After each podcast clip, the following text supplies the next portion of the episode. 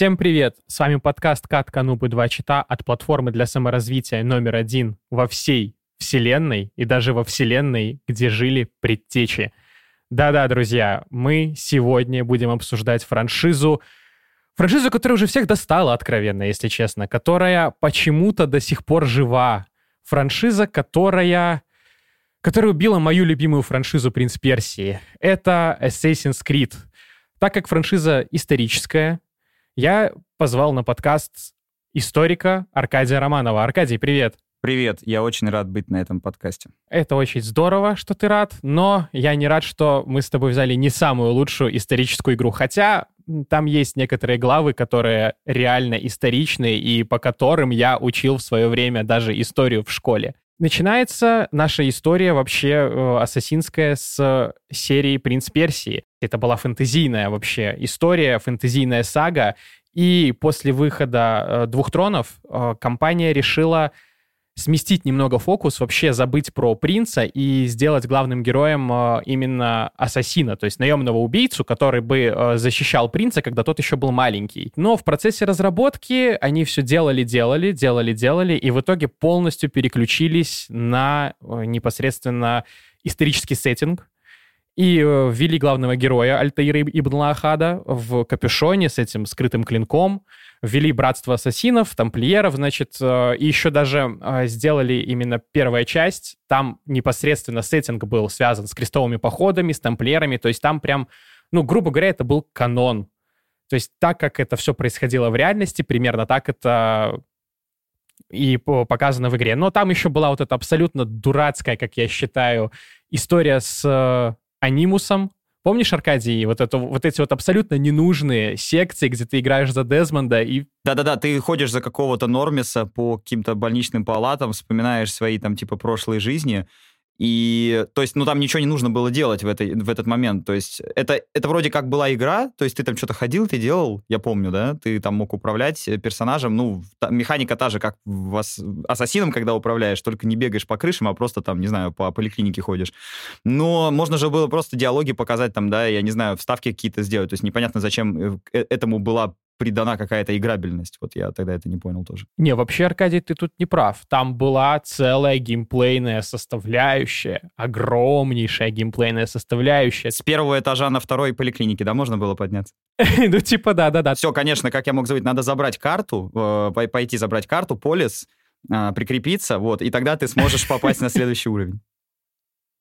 И поругаться с бабушками в очереди. Да-да, отстоять очередь полчаса. Не, ну слушай, интересно, конечно. Это, знаешь, Assassin's Creed э, Фрязина просто. То есть, как бы ты во Фрязинской поликлинике, вот, сидишь э, два часа в очереди, да, потом оказывается, что ты дома забыл полис, а карты нет в регистратуре, и тебе нужно, короче, либо выбрать там, есть вот, знаешь, это развилка сюжета, да, то есть ты либо идешь домой, отвлекаешься на, на поесть и забираешь полис, либо ты жертвуешь полисом, как бы пытаешься договориться с врачами так, чтобы они тебя приняли, но, но тебе нужно идти в значит, искать свою карточку. Вот. Ну, то есть, да, вообще, на самом деле, когда игра предоставляет несколько сюжетных вариантов, это, это круто. Так что да. Ну, это, конечно, все шутки. Там реально была единственная механика. Там ты мог залезть, короче, на стол в своей комнате и подслушать, как просто разговаривают э, этот э, Видик, по-моему, его звали.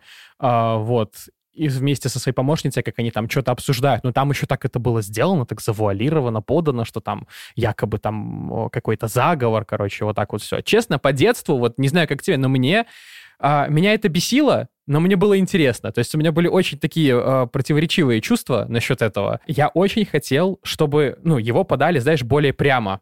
А то фактически, то есть там вот эти разговоры какие-то, полудомыслы. Э, я когда заканчивал играть, я, знаешь, так садился, ну, я ребенок был, господи, там, 2007 год. Я сидел и такой, блин, интересно, а вот что ж там может быть? И я сидел, короче, просто тупо домысливал э, происходящее в этой игре. Но, честно скажу, прошел я полноценно Assassin's Creed только, наверное, уже лет в 20. Я просто что-то решил упороться и пройти э, с первой вот по, ну, трилогию Эцио завершить. Я хотел играть дальше, но, честно, я, я уже не смог, мне надоело. Ну, сама идея с инкарнациями вообще очень крутая, и э, я вообще люблю фильмы, книги, в которых есть вот какие-то перерождения или знаешь, когда душа, да, она кочует из эпохи в эпоху, принимая разные облики. Даже в не очень э, там, гениальных фильмах, типа «Облачный атлас», это круто. Это всегда интересно, потому что это добавляет какой-то ну, такой, знаешь, эпичности в происходящее, да, связывая разные страны, разные государства, там, исторические периоды во- воедино. У Assassin's Creed это получилось даже в рамках первой игры сделать. Мне понравилась вот эта параллель между нашим миром и средневековьем, но действительно играть скучно было просто вот за Дезмонда. Это как бы было лишнее, мне кажется. Это было, знаешь, как будто бы э, есть в играх такая э, штука, такое правило, что э, нельзя игрока постоянно пичкать э, интересным контентом. То есть э, должны быть фрагменты, когда ну, какая-то передышка идет. То есть от, отдохнуть от экшена, от ну, какого-то зрелища вообще в целом. И э, вот, например, в РДР, во втором, э, там для этого есть, например, в миссиях, когда э, герои, например, там спокойненько э, едут на повозке и разговаривают. В GTA есть то же самое, когда герои идут на машине и разговаривают. То есть, да, это и подается экспозиция, с одной стороны, какая-то сюжетная, но с другой стороны, фактически игрок как бы отдыхает. Его э, подготавливают к экшену, который будет дальше, и он отдыхает от того, что было раньше. То есть это вот как бы, наверное, это было сделано для этого, но, э, честно, вот эти вставки, они такие пресные были, что ну просто кошмар какой-то. Слушай, а я вот просто сразу скажу нашим слушателям, играл только в первую часть. Вторую я видел, как э, играет мой друг, но сам не принимал в этом участие. А дальше только знаю из рекламных кампаний, какие там были новые выпуски. И сегодня я, конечно, буду больше не как геймер и ветеран э, игр э, говорить, а именно как человек, который может там дать экспертизу по поводу всех этих средневековых и других приключений. Но мой вот такой вопрос. А дальше, во второй, в третьей, четвертой части тоже был Дезмонд? Там тоже надо было что-то в реальном мире разруливать, куда-то идти? А, да, он был, и я тебе об этом расскажу, но когда мы будем уже поэтапно переходить к другим частям, потому что, Аркадий, там такая ересь понеслась, честно. Вот, а, уважаемые слушатели, напишите в комментах, считаете ли вы, что история Дезмонда просто никчемная и ненужная для вообще всей этой истории ассасинской? Я уверен, будет коммент, я играл в Assassin's Creed только ради Дезмонда, знаешь, то есть как бы это другие арки не интересовали. ну да, там э, геймплей за Дезмонда на час, а за Эцио условного, да, там типа часов на 8, на 10, и ты такой сидишь, где же Дезмонд? Почему я должен играть за этого Эцио?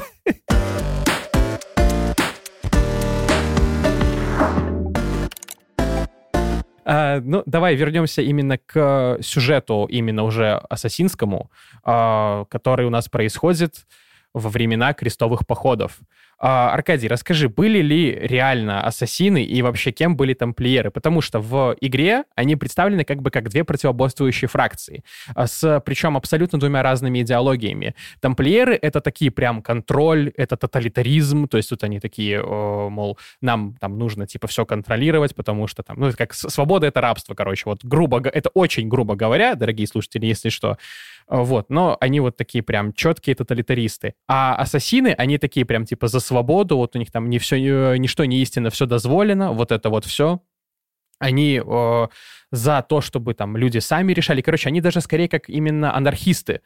И вот у них здесь, на самом деле, в играх очень прикольно это показано, что у них идет такое э, противопоставление двух вот этих... Э, двух идеологий. Э, как бы одна идеология э, чистая анархия, то есть прям край, а другие тоталитаризм, то есть тоже край. И как бы фактически общий вывод вообще всех этих игр в том, что на самом деле их противостояние — это вот и есть та самая золотая середина, которая не дает человечеству свалиться вот прям во что-то из этого. Но кем они были все-таки в реальности, ассасины и тамплиеры? Я немножечко с конца начну, потому что ты очень правильную мысль э, сформулировал. Дело в том, что вообще в основе существования мира и в основе исторического процесса очень часто лежит борьба ну, как бы, да, дихтомии двух или там бинарных оппозиций, то есть инь-янь, черное-белое, ассасины, тамплиеры, Биба и Боба, Танатос и Эрос. Конечно, это безумное упрощение, но действительно очень многие конфликты, в том числе глобальные конфликты, да, какие-то глобальные противостояния, они описываются именно через вот такую схему. Более того, если мы говорим об ассасинах и тамплиерах, очень хочется их в эти рамки поставить, потому что действительно, изучая историю ассасинов, и вообще, как таковых, э, низаритов, я сейчас чуть позже скажу, кто это такие, ты видишь, насколько подобные конспироструктуры были э, мистифицированы на протяжении всей истории человечества. Были масоны, были, значит, э, ассасины, после, если значительно позднее, да, какие-то еще заговорческие группы. И всегда, если у нас мало информации о той или иной организации, если у нас мало информации о ее лидерах, или лидер, наоборот, хочет, чтобы мы мало чего знали, да, и нагоняет какой-то, значит, легенды вокруг себя, обязательно будет складываться миф. И ассасины, так же, как и масоны, это организация, которую люди почему-то больше знают все-таки через популярную культуру, через какие-то видеоигры, через фильмы, чем непосредственно знакомы с ее реальной историей. Почему так? Да потому что реальная история ассасинов, да, она очень сложная. Это, с одной стороны, история конкретной исламской секты. С другой стороны, это действительно история людей, которые совершали наемные убийства, это правда. То есть, когда э, закрепилось, да, слово assassin в значении убийца, да, и, естественно, это отсылает нас к гашашинам или ассасинам. Это разумно, это справедливо, потому что ассасины занимались убийствами, действительно убили нескольких важных исторических деятелей, то есть там короля Иерусалимского, э, правителей сельджуков, это предки нынешних турок, ну и многих других. То есть на Ближнем Востоке они действительно сварили много каш. Но третий момент, и он тоже очень важный, это э, касательно тамплиеров. То есть то, что ассасины являлись такой скрытной конспироструктурой, которая совершала наемные убийства, ну, это более или менее все понимают. Но о тамплиерах есть такое представление, да, что тамплиеры, вот это действительно такая какая-то очень страшная, загадочная структура из игры Assassin's Creed, которая не просто пыталась там, значит, задушить все свободное, все прекрасное, да, но именно что промышляла каким-то захватом мира, что ли, да, то есть пыталась э, сосредоточить в своих, в своих руках так много власти и так много каких-то, значит, властных там структур полномочий, что, грубо говоря, это такое тайное какое-то мировое правительство, и вот не будет тамплиеров, да, значит, это мировое правительство переместится в какую-то другую область. Собственно, на этом построена вся линейка Assassin's Creed, да, мы перемещаемся в, значит, войну за независимость США, и британцы там это тамплиеры. Или, предположим, там, да, значит, античная какая-то история, там, оказывается, тоже, даже до, типа, до тамплиеров, по замыслу создателей да, игры, по их сеттингу, до угу. тамплиеров, до того, как это название появилось, были те, кто как бы играли вот за эту темную сторону, за сторону тамплиеров, были те, кто играет за ассасинов. На самом деле тамплиеры — это один из множества рыцарских орденов, пожалуй, просто самый известный и могущественный, но орденов, которые появились по причине начала крестовых походов. И дело в том, что история этого ордена закончилась в XIV веке во Франции. Мы об этом, кстати, с тобой говорили, да, когда обсуждали Павла I на подкасте «Последний романов». Угу. И как раз оба сказали, что влюблены в прозу Мариса Дриона. Ну так вот, всем рекомендую прочитать как раз Мариса Дриона, хотя бы первую книжку. Там очень интересно как раз описано, почему, за что и каким образом были уничтожены тамплиеры. Но никакого дальнейшего развития их история не получила. Понятное дело, что какие-то там наследники тамплиеров или их сокровища якобы где-то спрятаны, да, или какие-то еще там, значит, влияния на культуру, они сохраняются, и это все, может быть, и э, отыскать можно. Но действительно, организации, которые вот там на протяжении нескольких веков, мимикрируя под разные страны и разные названия, да, меняя свое, так сказать, свою обертку, меняя свою внешность, продолжают существовать и там тайно захватывать мир. Ну, просто такую организацию, я вам сразу скажу, невозможно создать. Э, подобными организациями, может быть, пытались стать там Римская католическая церковь, э, какие-то еще вот такие религиозные, на самом деле, структуры. Это возможно. Но всегда шло дробление, всегда шли какие-то отмежевания, и даже те же самые ассасины, хотя они и были очень локализованы, их было немного, то есть они были локализованы в одном конкретном месте Ближнего Востока, да, там знаменитый ста- ста- старик, э, который живет на горе. И, значит, это был такой очень закрытый как бы орден, куда было сложно попасть. Тем не менее, даже он спустя некоторое время распался на такие отдельные фрагменты, потому что невозможно в состоянии там э, осажденной крепости жить на протяжении нескольких веков. Можно одно поколение так жить, можно два или три. Но, грубо говоря, секта такая прям, да, сплоченная, мощная, сильная, даже она не может выдержать там больше 150 лет. Что с ассасинами произошло? А тамплиеры так тем более, они секты никакой не были. Многие из тамплиеров, ну, из рыцарей тамплиеров, они, конечно, формально не должны были иметь жен, должны были там быть преданы Христу и там, значит, умереть э, за него под стенами Иерусалима, если придется. Но по факту очень многие из них вели вполне себе разгульный образ жизни. Э, в этом-то и был смысл стать тамплиером, да, то есть, чтобы, грубо говоря, на тебя смотрели как на недостижимый какой-то идеал, но при этом у тебя были вполне простые житейские какие-то, да, практически земные ценности. То есть они не мир хотели захватить, они просто хотели питаться лучше, чем, например, питаются другие рыцари, какие-то бедные, да. Они хотели а, иметь сеть банков, э, распространенную по всей, по всей Европе, что у них и удалось. Зачем, почему их, собственно говоря, и прихлопнули, да, потому что они очень богатыми стали. Но там речь не шла про какой-то там, значит, контроль всего и вся или про захват мира. А если такие тамплиеры в Ордене и появлялись, это были какие-то отдельные, уникальные, иде идейные люди.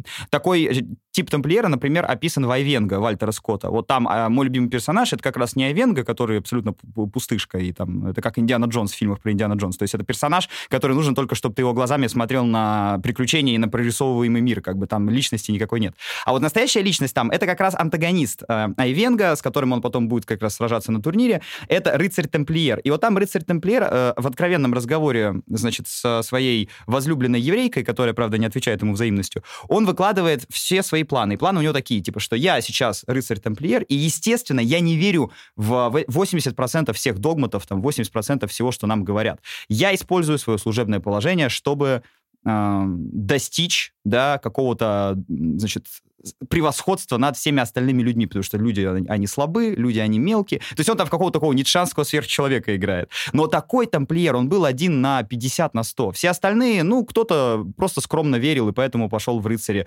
Эм, кто-то был младшим ребенком в семье, и ему там не полагалось наследство, да, он пошел вот по этой рыцарской религиозной стезе. Ну, а кто-то пошел туда просто для того, чтобы, как я уже сказал, жить качественно лучше. В Средневековье, если вы просто не ели хлеб и воду, а ели что-то поразнообразнее, вы уже жили в раю. на, на самом деле, вам уже было замечательно. Вот. Так что надо, на самом деле, через эту призму смотреть на противостояние тамплиеров и ассасинов. Тамплиеры и ассасины иногда конфликтовали, но они не были двумя противоборствующими там, фракциями. Было значительно больше. Были турки-сельджуки, это одна фракция. Были ассасины, это фракция номер два. Были тамплиеры, это фракция номер три. Были госпитальеры, это фракция номер четыре. Ну и так далее и тому подобное. Так что описывать описывая первый крестовый поход, действие которого как раз и разворачивается в первой игре Assassin's Creed, это очень-очень сильное упрощение сводить все до борьбы э, тамплиеров и ассасинов. Тем более, что ассасины, да, вот именно в э, зоне Святой Земли, вот где как раз э, и находится там, да, Иерусалим, они там действовали не настолько активно, как на территории современной Турции, Азербайджана и Персии. То есть на самом деле их зона влияния и реальная зона э, работы ассасинов, она была там. То есть если они появлялись где-то дальше, то это были какие-то эксклюзивные, уникальные задачи, связанные с личными интересами правителей э, их э, государства. Что это за государство? Э, дело в том, что ассасины — это не просто какой-то там тайный орден, который там, значит, существует и э, скрывается от глаз людей. Действительно, когда ассасины на задание, они могут принимать разные обличия, они могут притворяться христианами или иудеями, если это нужно, то есть отрекаться от Аллаха, если для того потребует задание, да, если того потребует миссия. Mm. Они могут, да-да-да, они могут в том числе вкушать вино, там, курить и так далее. То есть вот, э, грубо говоря, то, что иезуиты делали. Э, иезуиты, да, например, они когда проповедовали христианство среди коренных жителей Южной и Центральной Америки, они могли сказать, что, ну вот, у вас есть богиня солнца, это Дева Мария. Давай, брат, я к тебе присяду, трубку мира покурим. То есть он мог влиться в доверие местных, э, начав разговаривать о Иисусе записи и описании языком местных, языком их традиций, языком их каких-то а, сказок, легенд, былин. Потому что, понятное дело, да, что для какого-нибудь коренного жителя Мезоамерики, для него Палестина — это другая планета. А вот если начать говорить на каких-то, ну, за какие-то крючки человека подцепить, то он тебе легко в доверие войдет, и как бы у вас коннект наладится. Слушай, ну это же фактически ассасинская работа. Они же реально делали вот прям ассасинскую работу, получается. Да, только они не убивали. Ну, во всяком случае, они не славились этим. То есть изуиты, да, они, это было главное оружие контрреформации, потому что как считали, считали тогда католики, раз м, реформация отняла у нас э, половину Европы, и люди стали либо протестантами, либо англиканами, как в Англии, то наша задача найти им замену. И им замену нашли среди коренных жителей. Вот как раз в Америке Америке, в Южной и в Центральной Америке современные там мексиканцы, аргентинцы, боливийцы, колумбийцы, они все католики именно за счет иезуитов. Иезуиты всех там крестили, и теперь даже если э, у каких-то местных э, там коренных народов сохраняются языческие традиции, это что-то вроде нашей масленицы, то есть там, да, это просто какие-то пережитки древних, mm-hmm. древних культов, но в целом все все равно так или иначе, да, верят в Иисуса Христа. И вот ну, сейчас Папа Римский, если что, он и из Латинской Америки, он аргентинец, и к тому же он и иезуит. То есть, если уж кто-то и контролирует Вот там мир, да, если я просто к чему, если кто-то и контролирует мир, это, друзья мои, не тамплиеры и не ассасины, это иезуиты. Вот это действительно сери- как бы серьезная организация. Вот, ей, у нее надо поучиться. Ну так вот, возвращаемся к ассасинам. А Что за государство ассасинов? Дело в том, что существовала такая крепость, э, вокруг которой и э, выстроилась ассасинская государственность, если вы мне позволите такое слово. Крепость называется Аламут. Находится она на стыке Талышских гор и центрального Эльбурса. А, Не путать с Эльбрусом. Это, ну, в общем, э, Иран ближе к Азербайджану. Вот, чтобы вы сейчас понимали, где это находится. То есть это холмистая, гористая, такая труднопроходимая местность, где обосновались ассасины, которых, конечно же, так не называли в момент, когда они там обосновались. Ассасины я сейчас буду просто вам говорить для того, чтобы ну, было удобно понимать, о чем идет речь. Они же, естественно, являлись измаилитами. Измаилиты — это секта шиитов. Мусульмане, как мы помним, еще со школь- со школьного курса, я надеюсь, делятся на суннитов и шиитов. Да, это две такие большие конфессии. И если сегодня шиитов значительно меньше, то есть подавляющее большинство всех мусульман сунниты, то если мы говорим про, например, 9, 10, 11, 12 век, то есть про раннее среднее средневековье, мы говорим о противостоянии, где еще совершенно непонятно, кто победит, потому что суннитов и шиитов в отдельные моменты поровну.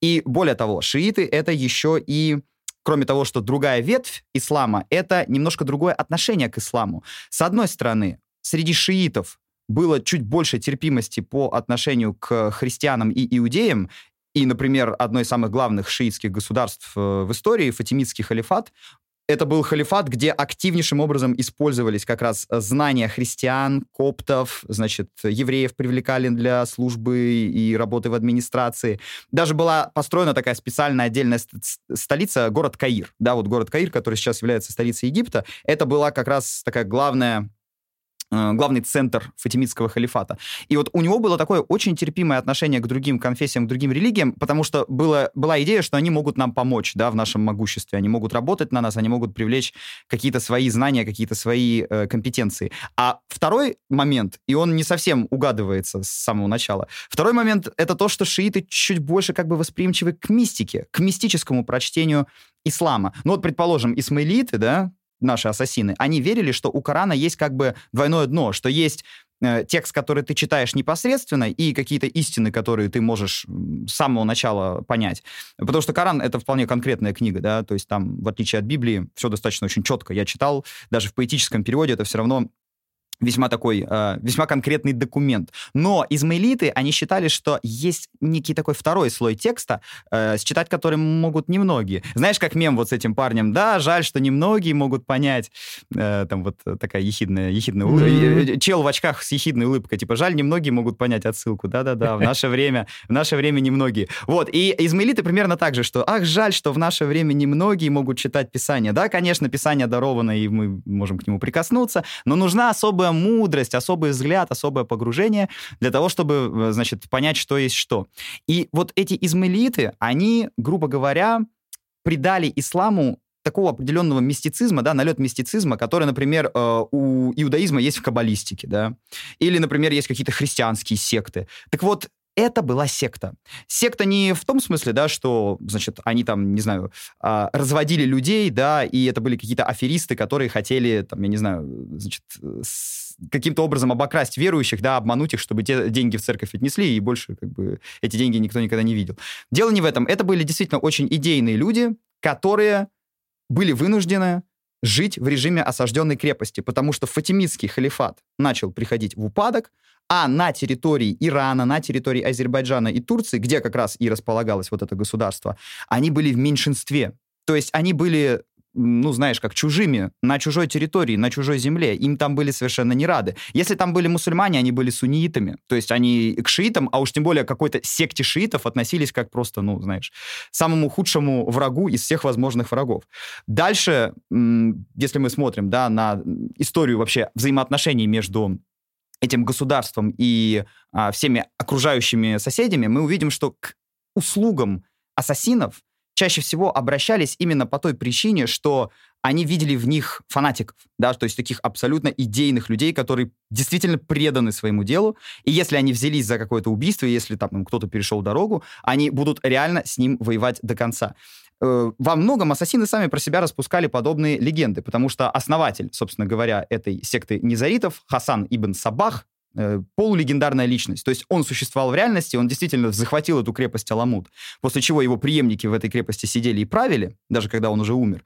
Но что это был за человек? Реально ли он общался с Амаром Хаямом, или это анекдот? Действительно ли его было невозможно убить, или это он просто соблюдал такие как бы меры предосторожности? Мы уже не узнаем никогда. Но то, что ему удалось вокруг себя а, соорудить эту легенду, вот это сто процентов. То есть люди реально верили, что в случае Э, выполнение приказа этого дедушки, да, дедушка Хасан, как говорится, Хасан Ибн Сабах. Вот если дедушка Хасан скажет тебе, пойди убей, ты автоматически попадешь в рай. То есть даже если тебя схватят, замучают, запытают, ты получишь райское блаженство после исполнения приказа.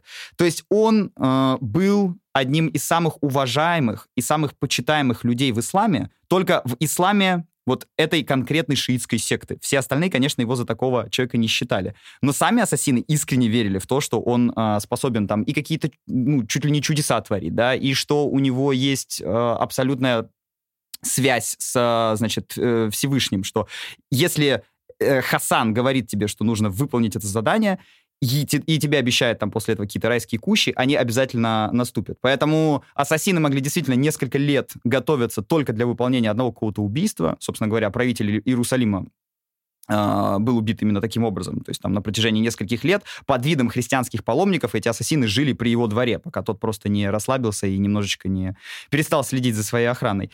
Э, они могли на протяжении нескольких месяцев там истязать свое тело, голодать, не пить воду, если это нужно, по несколько дней. Естественно, болевой порог э, тренировать для того, чтобы там во время допросов еще во время какого-то применения силы не, не сказать ничего, да, там не сболтнуть лишнего. Но что самое главное, и это действительно факт, если ты а, обратился к ним и заказал им какого-то человека, да, если ты обратился к ним, заплатил за убийство, они убивали даже если ты потом пытался это задание отменить. То есть вот э, то, что мы имеем, это мы имеем репутацию людей, которые стопроцентно выполнят свое задание, и уже даже неважно потом, там, может, ты помирился с этим правителем, или, может быть, это была ошибка, если задание поступило и оно было принято, то оно будет выполнено 100%. Слушай, как прикольно. На самом деле база-то, из которой выросла, получается, мифология игры, на самом деле очень проработанная и очень глубокая. И да, это нереальное тайное общество, ну, такое в понимании именно, вот если брать игровом, но это тоже были такие довольно-таки опасные ребята. И честно скажу, мне даже немного жаль, в кого их превратили. Ну, вот потому что если мы вернемся сейчас в 2007 год, на момент выхода первого «Ассасина», то там ассасины были, ну, откровенно говоря, слабенькие. Э, ну вот, скажи, тебя не бесило вот э, этот игровой процесс, который просто вот э, ты приходишь в город, причем ты приходишь либо же с боем, либо же э, спасаешь какого-то монаха и с этой четверкой монахов э, в этой крутой маскировке, когда просто Альтаир складывает руки в замок и наклоняет голову. Ты проходишь в город, находишь бюро, тебе говорят или побей, или подслушай, или укради, ты это выполняешь, и потом уже э, достигаешь цели. То есть это очень скучно, а вот то, что было в реальности, это было намного круче. То есть извините меня, они просто проникали во двор и жили во дворе какое-то время. Это что, ну, это намного прикольнее. Это реально, это Хитман уже. Если брать игры, то это уже скорее что-то на Хитмана похожее. Ну, вообще, надо сказать, что такого рода убийства, да, политические убийства, там, да, или м, внедрение какое-то, это всегда э, долгий процесс. Так же, как отравление, это долгий процесс. Есть, например, стереотип, да, что если мы захотим в Средневековье отравить кого-то, это будет как с Джоффри в «Игре престолов», простите, если кто-то не смотрел сериал, да, когда э, парень выпил яд, и просто все, у него сразу, ну, он становится весь синий, как шариковая ручка, падает и умирает. Нет, это не так. Во-первых, яды просто так не работают. Если хотите, почитайте очень классную книжку Сакины Зиналовой, вот э, там про яды, в том числе яды, которые были известны человечеству с древности, написано.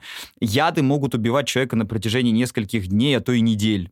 То есть, э, ну, там, например, тот же, да, а, Борджа, старший отец Чезары, мучился и умирал от яда там ну, на протяжении нескольких дней. И там же, я так понимаю, это нужно ему яд подливать еще. То есть, ну, он может выйти из крови в один момент, и человек выздоровеет или нет. Да-да-да, зависит от яда, конечно, но в большинстве случаев это нужно вот медленно человека травить. То есть, э, скорее всего, если вас отравили, это не то, что вам один раз э, агент 47 подошел, э, налил пил пилюлю какую-то там, да, не знаю, налил это эликсир, вы выпили, и все, и у вас там, не знаю, отвалилась голова. А дело в том, что нужно, чтобы какая-то ваша служанка или, может быть, даже ваш какой-то, там, не знаю, человек, который постоянно, да, присутствует на ваших пирах, на ваших трапезах, он периодически вас подтравливал. И чтобы, естественно, было непонятно, что человека отравили. Это же еще средневековье, ну, если ты упал и умер в 45 или в 50 лет, да, или если резко начал чем-то болеть, этому никто сильно не удивлялся, никто не думал в первую очередь, что это отравление. Поэтому лучше всего, чтобы никто и не понял, что это было убийство. То есть, типа, сидишь себе, сидишь, бац, что-то начал болеть, месяца три поболел и умер. А это на самом деле тебя просто тихонечко травили. То есть таких историй как раз, э, ну, вообще-то больше, чем истории про то, что человека там как-то подкрали, подкрались и один раз за один раз убили. С ассасинами то же самое. То есть, когда мы говорим, ассасины убивали, ассасины там брали заказ, разумеется, если мы играем в игру, нам кажется, что это просто ты поехал на точку, спрятался в сене, э, подошел, убил, сделал прыжок веры и скрылся. На самом деле там, ну, была такая настоящая работа, вот как, знаешь, э, в полицейских фильмах, когда показывают, да, операция по внедрению. То есть э, я был копом под прикрытием, три года жил, значит, с картелем. Там. Эта история уже ближе к истине, на самом деле, потому что если нужно куда-то подойти, э, кого-то ликвидировать, что-то где-то разузнать, то там надо находиться обычно долго. И вот э, прелесть-то была как раз в том, что ассасины это умели делать. То есть их тренировали не столько для того, чтобы нанести быстрый удар, хотя это, безусловно, надо было сделать, и оружие чаще всего было отравленное, там, кинжалы отравленные и так далее. Но дело было в том, что нужно было нанести удар именно тогда, когда будет э, а, максимально ослаблена охрана, когда не будет никаких подозрений, когда этот удар будет как бы неминуем, когда ты от него не спасешься. Поэтому у них и была такая репутация, да, то есть это были очень терпеливые на самом деле люди, и во многом упадок ассасинов связан именно с тем, что наследники этой э, крепости Аламут, да, потомки, скажем так, этого э, Хасана ибн Ас-Сабаха, хотя мы не знаем, насколько они действительно были его потомками, там все очень мистифицировано, но тем не менее его преемники, да, скажем так. С каждым новым поколением они все расслаблялись и расслаблялись, потому что люди хотели просто э, жить и править в своем государстве, они даже чеканили свою монету. Э, то есть они, знаешь, стали превращаться в нормальную страну. вот из этой как бы секты убийц. Они стали превращаться в нормальную страну, и, естественно, их репутация, она какое-то время еще позволяла им держаться на плаву, но со временем э, от них ничего не осталось. Ассасины прекратили свое существование так же, как и многие прекрасные вещи в нашем мире после нашествия монголов. Вот Афганистан, да, Афганистан сегодня это там, ну, вы представляете, как он выглядит, там постоянно какие-то войны, конфликты, и местность не очень живописная, да, там, ну, такая сухая, сухая холмисто-гористая местность. Дело в том, что до прихода монголов Афганистан был раем на земле. Там была уникальная система орошения, там были замечательные водоканалы, там это все существовало со времен Александра Македонского, то есть это были цветущие города, центр науки. Вообще исламские центры, самое главное, они же были-то там не на Аравийском полуострове, где Мекка, Медина, они-то были именно вот где там Бухара, да, нынешний Узбекистан, Таджикистан, э, вот, вот там находилась. На самом деле самая главная научная как сказать, лаборатория исламского мира, там сидели астрономы, математики, поэты. А потом туда пришли монголы и уничтожили просто все. Они сравняли с землей весь этот регион, не оставив там камня на камне. И теперь Афганистан выглядит примерно так, как выглядит. То есть он на самом деле был совершенно по-другому представлен даже с точки зрения природы, да, даже с точки зрения того, как выглядели там города, выглядела местность, просто пока в нем было как бы побольше водички, вот, а потом всю, в общем, все эти системы каналов и системы орошения монголы перебили уничтожили, и теперь это стала такая как бы пустынная земля. Дальше они пошли на восток, и, например, наш историк Лев Гумилев э, говорил о том, что мы можем называть это желтым крестовым походом. Дело в том, что пока крестоносцы бились с мусульманами и шли с запада, по ним как бы э, открыли второй фронт монголы ударили. То есть монголы пришли с востока. Вот это да. Да-да-да. И они, ну, э, посносили практически все э, главные государства, которые там находились. То есть они сли, снесли государство, э, которое находилось в Персии. Они снесли э, этот Аламут, э, вообще там ничего не оставили. То есть все, от, ассасинов, точнее их потомков, да, потомков вот этого э, шиитского образования, его просто стерли в порошок, уничтожили. И вышли монголы, я напомню, ну, практически к, к Средиземному морю. То есть они подошли вот вплотную уже к Святой Земле, и их войска стояли там. Если мы перемещаемся севернее, напомню, да, что они э, прошли через Русь, и, в общем, тоже где-то около там чехов и поляков остановились. То есть это чтобы вы понимали, что эту военную машину, ну, стопорнуть было невозможно. И ассасины, которые выживали-то за счет как раз искусной дипломатии, за счет того, что они лавировали между разными сторонами конфликта. Сегодня мы дружим с тамплиерами, завтра враждуем. Сегодня с турками, сельджуками, а завтра будем их пугать до смерти, да, чтобы они там не рыпались. А тут приходит такая, знаешь, черный лебедь, да, прилетает, которому вообще плевать, что там, какие-то ассасины, тамплиеры, да, как бы для великого, так сказать, хана это все не важно. И просто снесли это все. Вот. Так что а, ассасин, история ассасинов заканчивается там же, где заканчивается история и э, Хорезма, там, там же, где зак- заканчивается история, например, Монгольской и Древней Руси. Все это м- очень сильно э, повреждается или даже уничтожается монголами. Вот так вот. Вот так и закончил свое существование в реальности Орден Ассасинов. Они не знаю, к сожалению или к счастью, они не стали могущественной организацией, как нам рисует студия Ubisoft. Они вот так... Э, это, получается, в каком веке Аркадия они закончили свое существование? 13 век. Это 1250-1260 годы. Это как раз вот э, так называемый ближневосточный поход монголов или желтый крестовый поход его еще называют. И, собственно, на этом все. Но в играх ассасины остались в живых. И а, прежде чем мы к ним перейдем, а, хотелось бы немного рассказать именно про игровой процесс. А, я уже рассказал, то, что он был построен очень вяло, очень скучно, очень неинтересно. Там даже социальный стелс не работал. Но я вот до сих пор помню, что вокруг всей этой серии был очень-очень огромный хайп. Несмотря на то, что все игровые издания, все игроки... Вообще вот, ну, я даже помню, вот э, мы выходили во двор, э, обсуждали там, кто во что поиграл, и мы обсуждали Assassin's Creed, мы все плевались с него, но мы все кайфовали именно вот с этих вот исторических пейзажей, с этих городов, Акра, Дамаск, Иерусалим, они такие красивые были. Нас, естественно, бесили флаги, которые там нужно было зачем-то собирать.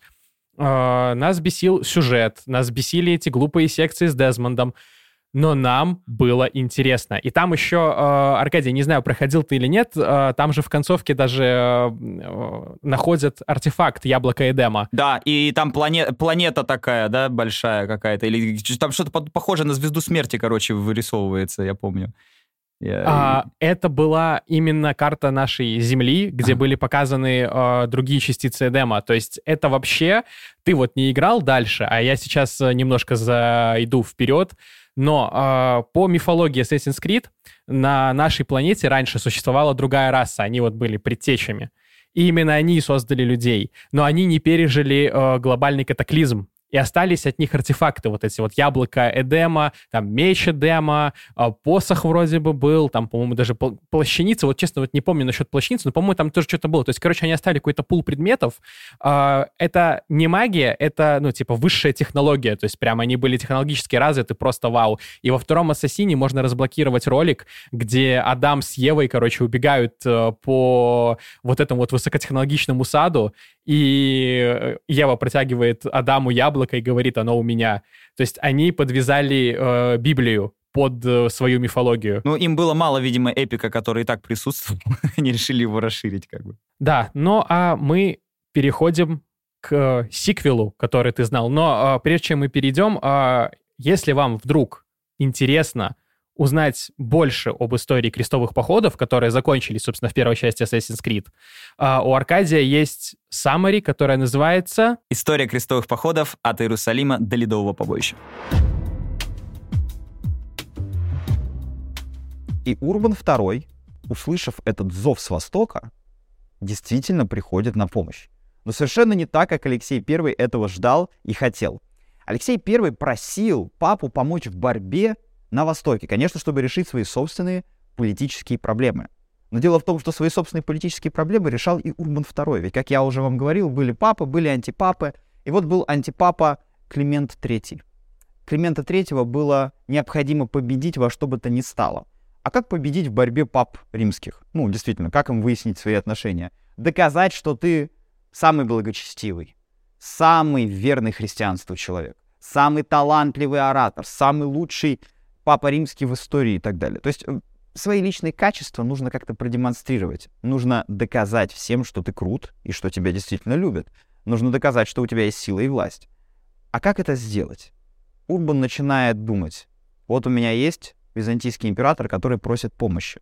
Он хочет, чтобы мы пришли и воевали за него на Востоке, решали его дела и его проблемы. Нет, ну, конечно, понятно, мы не хотим, чтобы сюда пришли сельджуки, но они где-то там, далеко, они, может быть, еще и не придут. Ну, понимаете, да? Логика работает всегда таким образом, что лучше э, отложить на завтра то, что можно сделать сегодня, и проблемы в долгий ящик э, помещаются постоянно. Но вот Урбан думает, а что если я укреплю свою собственную власть, используя это? Что если я сейчас возьму и призову людей отправляться на восток, но не чтобы помогать какому-то там византийскому императору, которого они даже не знают. А если я скажу им о более великой цели, о том самом великом граде Иерусалиме?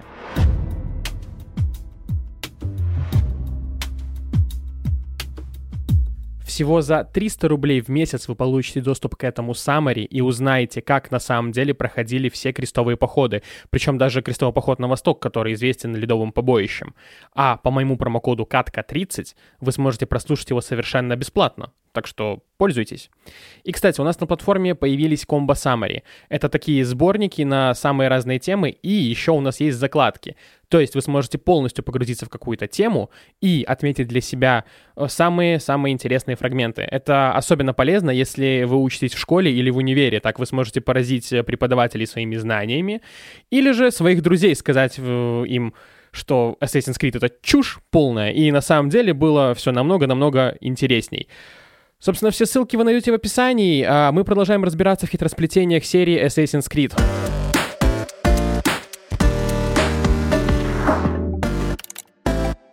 Мы уже выяснили, что Орден Ассасинов погиб.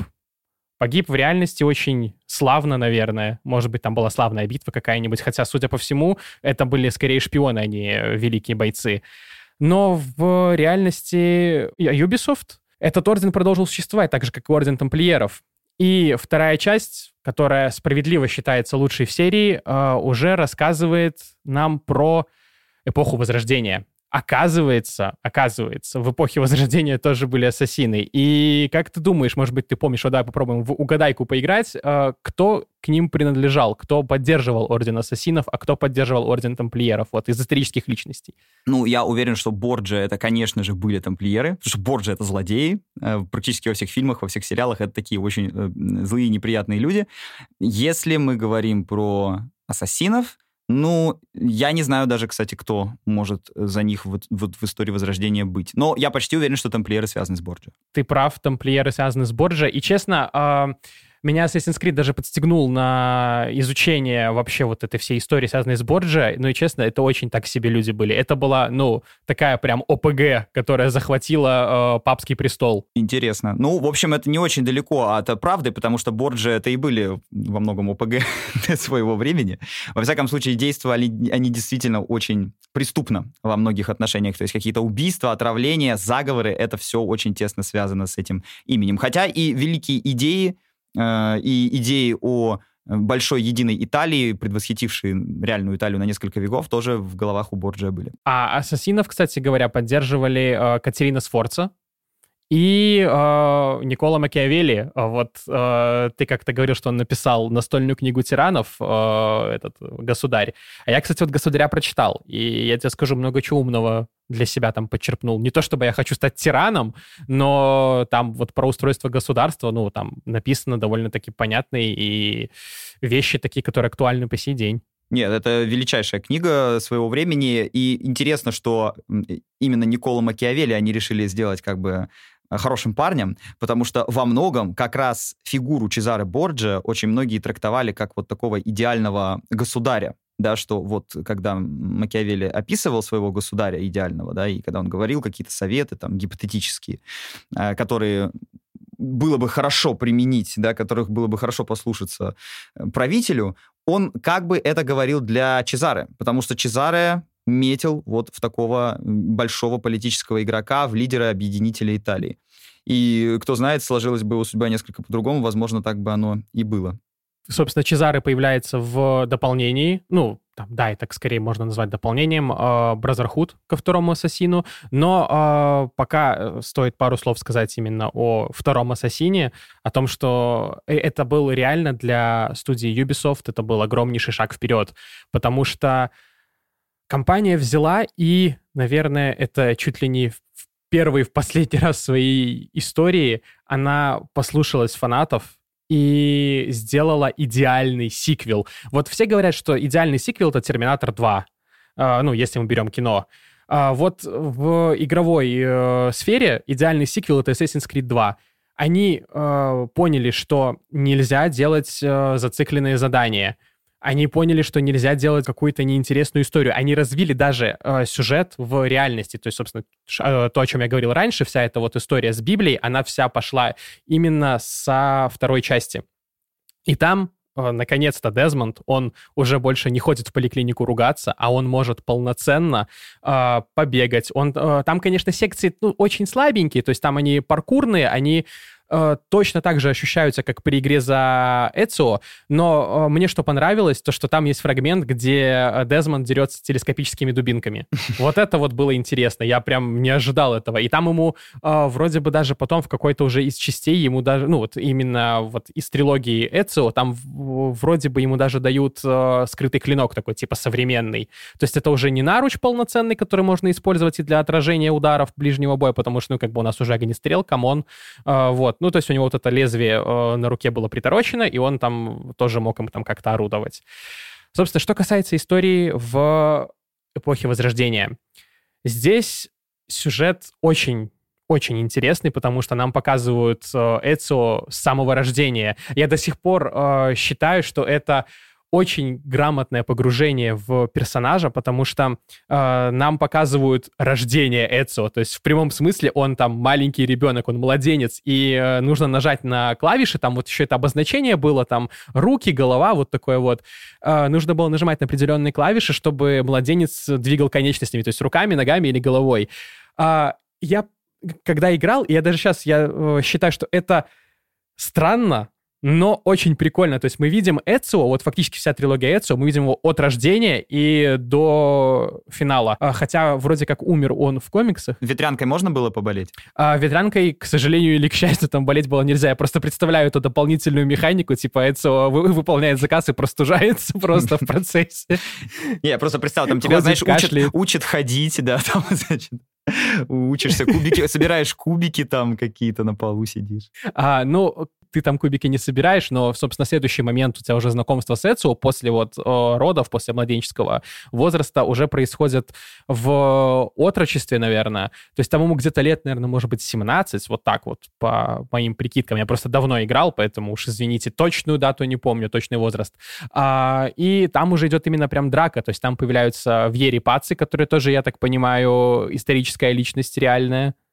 Да, да, конечно. Паци — это, в общем, одни из самых главных противников Медичи э, во Флоренции. И я так понимаю, создатели Assassin's Creed как бы объединили, да, вместе э, Флоренцию и Рим. То есть, если я правильно понимаю, как бы начинается действие а, второй части, вообще вторая часть разворачивается поначалу во Флоренции, а к Бразерсхуд э, все дело уже перекатывается немножечко в Рим, или нет? Да, ты прав, там есть Флоренция, но там э, параллельно с этим идет Венеция и э, Тоскана. А, понятно. Вроде Короче, бы. там вообще вот... Италия э, в целом, да? То есть разные города.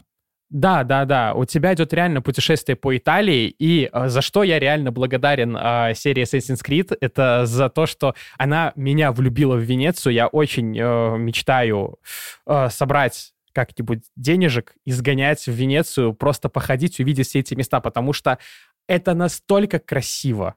Венеция настолько потрясающая, и к каждому зданию в игре у тебя э, прилагается, собственно, историческая справка. И э, я как-то ходил в музей в нашем, у нас в Минске есть Национальный художественный музей, и там э, есть картина с видом Венеции.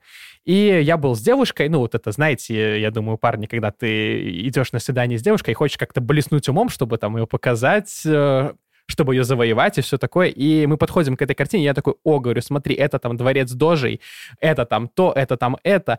И я ей начинаю рассказывать про все это, а она смотрит такая, «А откуда ты все это знаешь? О, ты что, играл в Assassin's Creed 2? Сказала она.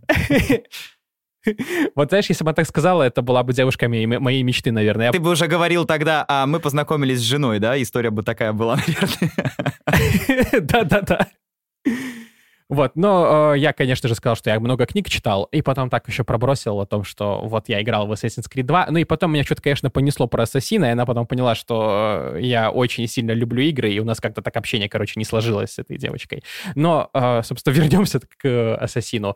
Э, значит, Эцио э, на его глазах убивают семью. То есть он узнает о том, что его отец ассасин, он узнает обо всей вот этой вот, э, обо всем пр- противостоянии между тамплиерами и ассасинами, и э, на его глазах убивают его семью, убивают э, его братьев, убивают его отца, вешают. Это, естественно, это был заговор, все, и э, Эцио отправляется на виллу к дяде, где он тренируется, становится уже матерым убийцей постепенно, и уже к концу второй части он уже расправляется почти со всеми заговорщиками, кроме Борджа. А как раз-таки Борджа уже появляются именно в Brotherhood, который можно назвать сиквелом второй части. Но там тот же герой, да, тот же персонаж действует. Да-да-да-да-да, он, э, он не меняется. Э, ну как, э, он меняется, то есть он становится взрослее, но это все тот же Эцио, и что классно, у него вот в начале Assassin's Creed 2 он у него такой более юношеский задор, то есть, ну там, ты чувствуешь, что ты играешь за пацаненка в начале, mm-hmm уже ближе к концу, именно вот второй части, ты играешь уже, да, за зрелого убийцу. Уже месть для него — это не смысл жизни, как был в начале, а то есть он уже прям реально, он уже ассасин, он уже матерый убийца. А в «Братстве» он вообще становится главой отделения э, ассасинского именно в Риме. И все, чем ты занимаешься, ну, э, параллельно с э, именно расправой над Борджа в Brotherhood, ты занимаешься еще и отстраиванием Рима. То есть там ты акведук э, реставрируешь, э, там, по-моему, даже ты Колизей типа чуть-чуть реставрируешь, реставрируешь какие-то ловчонки, все такое. В первой части это была вилла, то есть ты виллу прокачивал. Там такая вилла там с домиками, с несколькими была.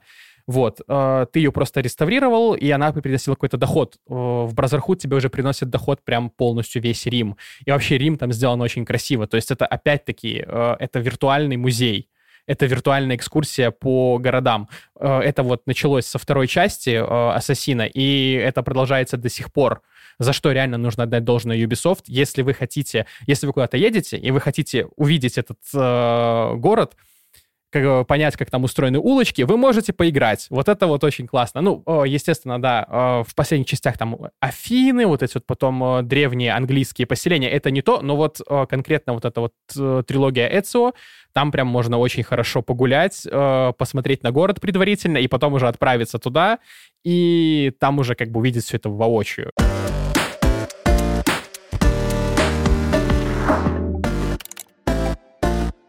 Как ты думаешь, Аркадий, где вообще завершается история Эцио? Хм, ну, если это не Рим, если это, наверное, где-то не в Италии, да, то есть это что-то вроде, может быть, какой-нибудь Париж, да, или Мадрид. А вот ты не угадал. А, в третьей части мы отправляемся в Константинополь. А, интересно. А как там это обставили? Что там нужно будет делать? А, там это обставили так, что э, Эцио отправляется туда э, на поиски гробницы, а, точнее, не гробницы, на поиски библиотеки Альтаира. Вроде бы это была библиотека, ну, короче, база знаний, которую оставил именно Альтаир из первой части. То есть они фактически в четвертой игре, они решили протянуть мостик между четвертой и первой. И там, там с Дезмондом, короче, своя, конечно, была кутерьма, то есть он там и в кому впал, короче, и туда, ну, там э, вот этот сюжет, честно, вот на второй части они как э, рассказали про то, что там это связано с библейским Адамом и Евой, вот это было самое интересное, все, что я запомнил, э, потому что там уже про Дезмонда пошла какая-то непонятная катавасия. Но вот история Эцио, он именно отправляет отправляется в вот это вот э, путешествие в Константинополь, где он параллельно помогает ассасинам своим э, братанам разбираться с э, тамплиерами, и также он там ищет вот эти вот фрагменты базы Альтаира и в итоге ее находит. Ну, вообще, я так понимаю, что если это уже 1500 наверное, года, если это самый-самый финал, да, игры, а, то это, конечно же, Константинополь да. уже захвачены турками, да, то есть э, так должно все выглядеть там. Там происходит действие в 1511 году вообще. Да, да, точно, конечно. Все, вот. Все, все. Причем Эцио там уже 52 года. То есть он уже, он уже прям откровенно такой постаревший. И честно скажу, э, вот это вот еще один город, куда я хочу побывать именно после игр. Вообще, спасибо Ubisoft за то, что они сделали такие реально классные города. Они реально сделали, наверное, для развития туризма каких-то городов больше, чем э, эти сами города для этого потому что очень красивый э, Константинополь, очень красивые здания, очень вот э, ощущался вот этот вот, знаешь, дух э, вот этой вот Турции того времени, Османской империи. Это же империя уже была, да? Да, да. И, причем надо понимать, что она только недавно, ну, относительно овладела Константинополем, да, 1453 год его падения. Ну, и, естественно, там к 1500 каким-то годам это все еще город с очень заметным, ну, не то что даже византийским влиянием, а, в принципе, греческим населением, то есть там греческие улочки, греческая культура. Но поверх всего этого, естественно, уже а, победивший ислам, строятся вот эти потрясающие мечети, ну, на Святой Софии так и вовсе. А, больше не зияет крест есть. И в целом, я думаю, что это хороший мостик между первой и второй частью, ну, Assassin's Creed, да, почему? Потому что, на самом деле, именно крестовые походы в конечном счете приведут к падению Константинополя. Ведь до того, как Константинополь в 1453 году захватили турки, его вообще-то в самом начале 13 века разграбили католики, христиане. Его разграбили итальянцы, венецианцы, французы.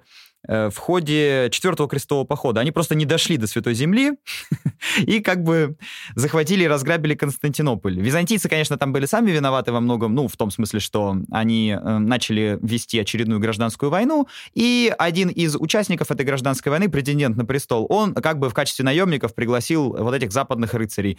Что-то не договорились по оплате, или денег у него не было, в конечном счете они просто решили забрать свое в городе. Разграбили Константинополь. Знаменитые вот эти венецианские львы, символ Венеции, они вообще-то были вывезены из Константинополя. Э, собственно говоря, итальянское возрождение, все эти там э, потрясающие скульпторы, художники, они э, были возможны только за счет обогащения Италии, а Италия разбогатела на крестовых походах. Вот э, там Ричард Львиное Сердце из Англии, Фридрих Барбаросса из Германии, пусть он там и не дошел, э, значит, французский король. Как их было доставить в Палестину, в Святую Землю? Как вот их доставить до места действия Assassin's Creed 1? Э, судами, только судами, потому что пеший ход, он очень долгий, и, кстати, как показывает опыт Барбаросса, опасный, да, то есть, типа, ему предсказали, что он утонет. Он сказал, не поплыву ни в коем случае, пошел пешком, утонул в реке. Вот, то есть не всегда это как бы... Да, это не всегда еще спасало. Но, тем не менее, по, по, по воде, естественно, шли армии. Это было гораздо быстрее. И итальянцы в частности, венецианцы, которые как раз имели выход к морю, были потрясающими моряками, они очень серьезно поднялись на крестовых походах, они стали очень влиятельной силой. И, кстати, если мы говорим про какие-то конспироструктуры, у которых были свои убийцы, шпионы, там, провокаторы и так далее, венецианцы были в этом смысле э, гораздо круче ассасинов. Еще раз, ассасины, они были, безусловно, легендарными, но это были такие локальные легенды, знаешь, то есть вот, э, опять же, они действовали на Ближнем Востоке. Венецианцы действовали повсюду. Их агенты были в Константинополе, на береге Северной Африки. Они были в, э, представлены в Европе западной и северной, вообще повсюду. То есть венецианцы — это прообраз, на самом деле, будущих разведок, типа МИ-6, ЦРУ, Масада. Они умели собирать информацию, у них были повсюду провокаторы. Э, это вот тоже очень такая интересная э, штука. Мне кажется, не зря действие перенесено э, да, второй игры Assassin's Creed 2 именно в Италию. Так вот, Константинополь был разграблен крестоносцами. И после этого империя византийская пошла к упадку. На какое-то время она вообще перестала существовать, потом возродилась, но уже без былой мощи, без былой силы. И когда усилились турки, и когда османы начали все захватывать, византийцы, конечно, уже не могли ничего им противопоставить. То есть, по сути, крестовые походы, они к чему привели? Они привели к тому, что вот это государство, которое существовало как заслон между Западом и Востоком, наследница еще Великой Римской империи, она это государство перестало существовать, и Византийская империя пала. Османы ее захватили. А вот как раз все экономические центры, финансовые, банковские центры, даже культурные, они переместились западнее. Если раньше центром вообще мировой культуры да, и образования был город Константинополь, то ну, в 15-16 веке это вот ряд итальянских городов. Среди них, конечно, Флоренция, Рим, Венеция в первую очередь. Вот во Флоренции, кстати, да, где ты говоришь, начинается действие Assassin's Creed 2, там ведь вообще интересная была история, связанная с Медичи. Медичи, собственно, даже по фамилии, да, можно понять, что они происходят из э, врачей, то есть они изначально не были какого-то там знатного происхождения, правда, потом, конечно, они себе там пририсовывали это генеалогическое дерево, что они там чуть ли не а, были лекарями самого там э, Карла Великого, и, значит, он им даровал там какое-то древнее происхождение, там, дворянский титул, но это все, конечно, уже было придумано позже. Медичи — это были банкиры, это были предприниматели, которые, по сути дела, за счет своих экономических и финансовых связей, за счет своего невероятного влияния завладели целым городом. То есть Флоренция — это был город, который по факту Медичи принадлежал. И э, заговор Пацци, который, насколько я знаю, фигурирует в Assassin's Creed 2, это яркий пример того... Как... Да, и ты там защищаешь э, Медичи вот, как раз вот это. Вот это яркий пример того, как они всех бесили и как никто с этим ничего не мог поделать. Они, значит, Пацци решили э, напасть на Медичи прямо во время мессы, собственно говоря, в центральном соборе э, Санта-Мария-дель-Фьоре, ну, это главная достопримечательность Флоренции. Чтобы вы понимали, Флоренция была настолько богатым городом, опережающая все средневековые города вокруг себя и там в других частях Европы, что у Санта-Марии-дель-Фьоре был огромный купол ну, такого просто строить не умели. это, как бы, во-первых, это долго, дорого, в-третьих, это сложно. Так вот, собственно говоря, в этой Санта-Мария... А знаешь, что там было в этом куполе, Аркадий? Так, база ассасинов какая Знаешь, что там было в этом куполе? А, там э, покоится гробница одного из ассасинов. Там э, во второй части есть э, гробницы специальные, ты там собираешь печати, короче, потом открываешь доспех Альтаира, типа самый мощный в игре. И вот в этом куполе, я понял, о каком ты говоришь соборе, он очень красивый, он просто божественный. Я его вспоминаю в, игре, там еще из-за ну, вот из-за того, что там эта гробница, в него можно зайти, по нему там можно полазать. Он очень красивый, и там на самом верху там покоится гробница ассасинов. Удивительно. Ну, в общем, Лоренцо великолепный, его брат Джулиано Медичи посещали мессу в этом соборе э, в Пасху. Ну, то есть это просто, не знаю, вот момент, э, знаешь, как беззащитности, да, любого католика. Потому что, ну, что в этот час и в этот момент на тебя поднял кто-то нож. Этого было тяжело себе представить. Но заговорщики, среди них и Франческо Паци, и Якопо Паци, и даже архиепископ, который во все это дело вмешался для того, чтобы обеспечить некое идеологическое прикрытие, да, этого убийства, они на что рассчитывали? На то, что они будут выглядеть, ну, чуть ли не как Брут и Кассий. Э, то есть вроде как убийцы, но убийцы тирана, да, убийцы, которые должны принести Флоренции возрождение ее республиканских порядков. Дело в том, что Флоренция это была не как бы монархия, это вообще была республика, то есть там была республиканская коллеги... коллегиальная форма правления, и Медичи в этом смысле, они просто были самыми влиятельными, да, но, скажем так, там, королями Флоренции они не были, да, вот. Э, это был такой уникальный случай.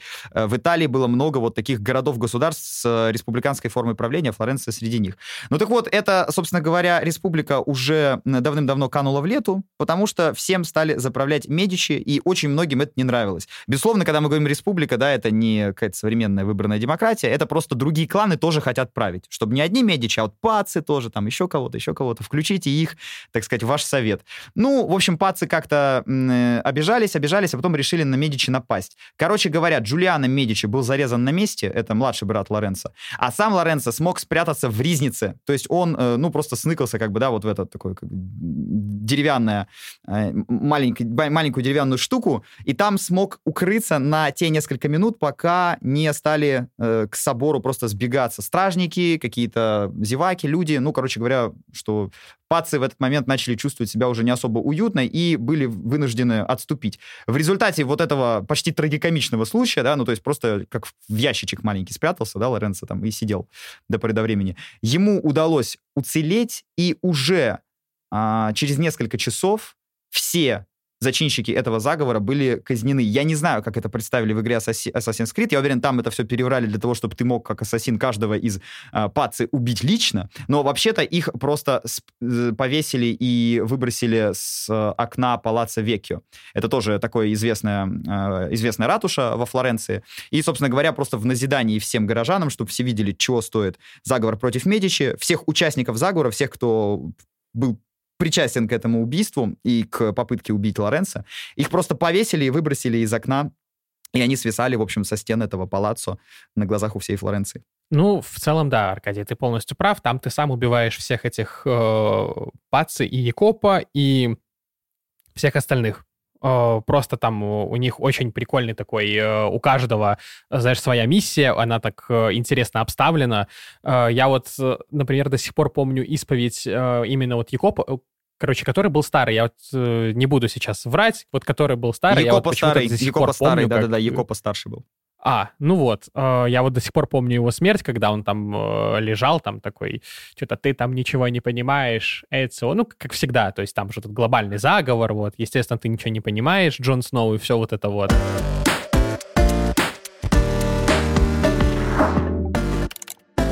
Вся эта трилогия ассасинская, э, она была сделана по одному лекалу, то есть вот а, во второй части Ubisoft, как вот они освоили какую-то вот, знаешь, поставили вот эту франш... всю франшизу на одни рельсы, вот они дальше и поехали. То есть в Brotherhood они при, э, прикрутили к уже вот сложившейся этой и боевой системе, и системе стелса, которую они довели наконец-то до ума, там наконец-то заработал социальный стелс, заработала толпа правильно, то есть там можно было легко прятаться от стражников, примыкая к э, людям стоящим, или, например, можно было даже э, нанять куртизанок, которые бы вились вокруг тебя и как бы делали тебя для для э, стражников невидимым. В Brotherhood они уже добавили братство, то есть они добавили просто систему менеджмента братства. Э, то есть ты мог отправлять их э, на какие-то дела, где-то в других э, странах даже. Они там выполняли заказы на убийство, что-то воровали. Причем ты спасал невинных, каких-то, которых там стражники обижали, и они такие, все, типа, я буду служить тебе до конца. И они примыкали к братству, и ты мог потом в нужный момент, когда, например, ну, тебе нужно резко зачистить какую-то территорию, ты там нажимаешь на кнопку, короче, и они там, э, типа, из ниоткуда просто а, обстреливают стрелами всех врагов и все. То есть ты просто идешь дальше по прямой и все так расчищают тебе путь. Или же их можно было позвать. И тогда вы там уже там, вас пять, по-моему, вы такие в капюшонах крутые супергерои, уже там мечами уже всех убиваете.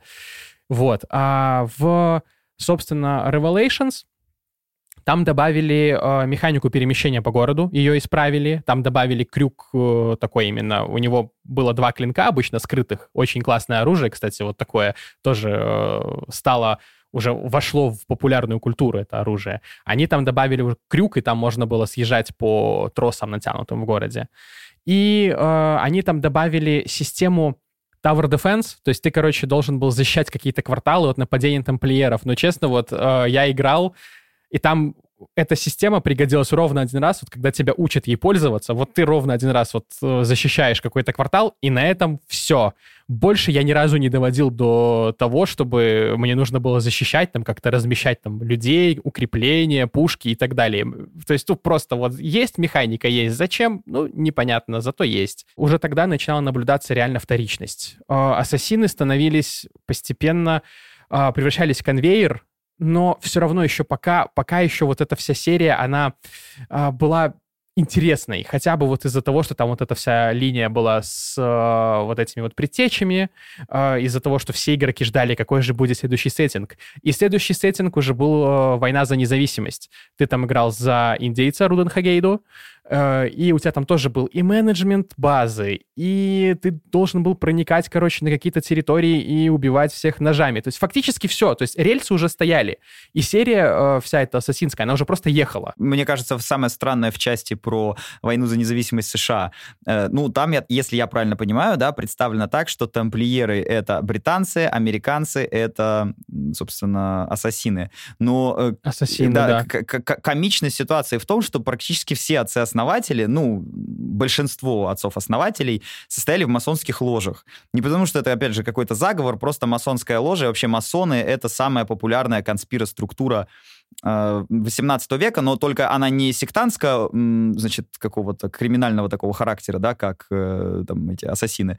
То есть это не какая-то была такая идеология смерти которую разделяли немногие. Это, на, на самом деле, было повальное увлечение всей э, европейской и не только европейской, но и там трансатлантической элиты, э, связанное с культом разума, да, потому что религия стала отступать там на второй план, а мужчинам нужно было неформально встречаться, неформально общаться на интересные темы. То есть там половину собрания занимали какие-нибудь ритуальные штуки, а вторую половину можно было обсудить там вопросы земельных участков, кадастр, там, значит, что в городе происходит, кто мэром будет следующим, там, а что король сказал, что президент посоветовал, участвовал. Ну, в общем, в разных странах, да, декорации менялись, но суть оставалась одна и та же. Э, на официальных мероприятиях, официальных церемониях всегда была какая-то иерархия. Нельзя было просто подойти там к шерифу, к мэру или там к, не знаю, к королю, к императору, да, может быть, по каким-то причинам. Это было сложно сделать. А если вы все ходите в одну и ту же масонскую ложу, вы же все братья.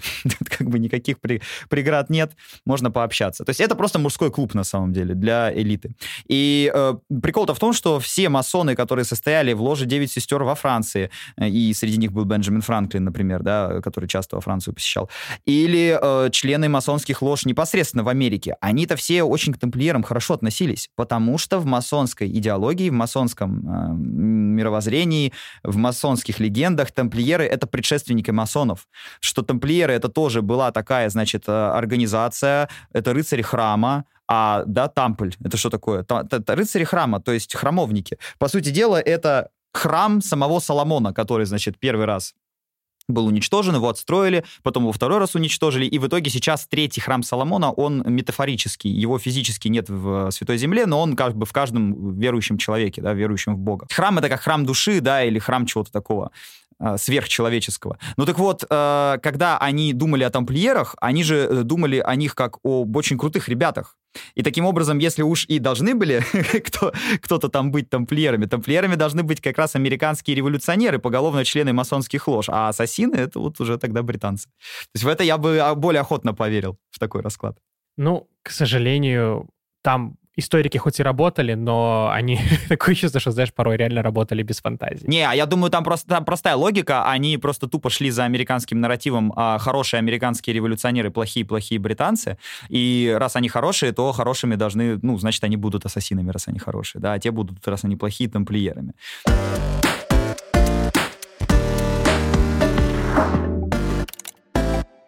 Фактически вся серия Assassin's Creed, она делится, знаешь, на такие как условные составные части.